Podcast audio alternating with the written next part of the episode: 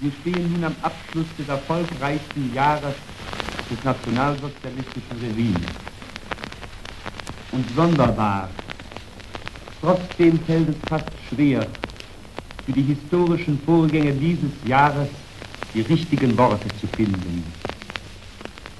Unsere Alltagssprache reicht nicht hin, alles das zum Ausdruck zu bringen, was wir in dieser festlich wehmütigen Stunde fühlen und was uns alle so tief bewegt. Es kann keinem Zweifel unterliegen, dass das Jahr 1938 unvergänglich in die deutsche Geschichte eingehen wird.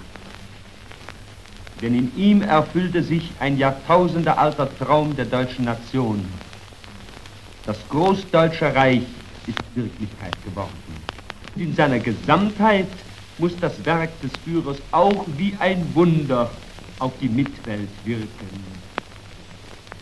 Aber hier handelt es sich um jene Art von Glück, von der Moltke einmal sagte, dass es auf die Dauer nur die Tüchtigen haben.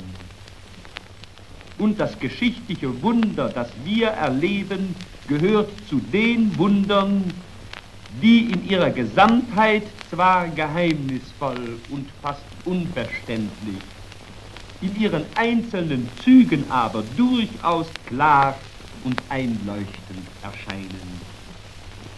Und wenn dabei nun schon einmal von Wundern die Rede sein soll, so lohnt es sich doch die Frage aufzuwerfen, warum denn gerade das nationalsozialistische Regime so mit Wundern gesegnet wird und warum seine Vorgänger solche Wunder in keiner Weise zu verzeichnen hatten.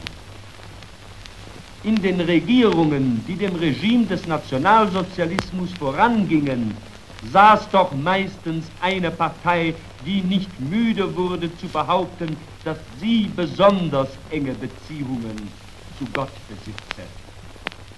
Aber trotzdem blieb auch ihnen das Wunder versagt.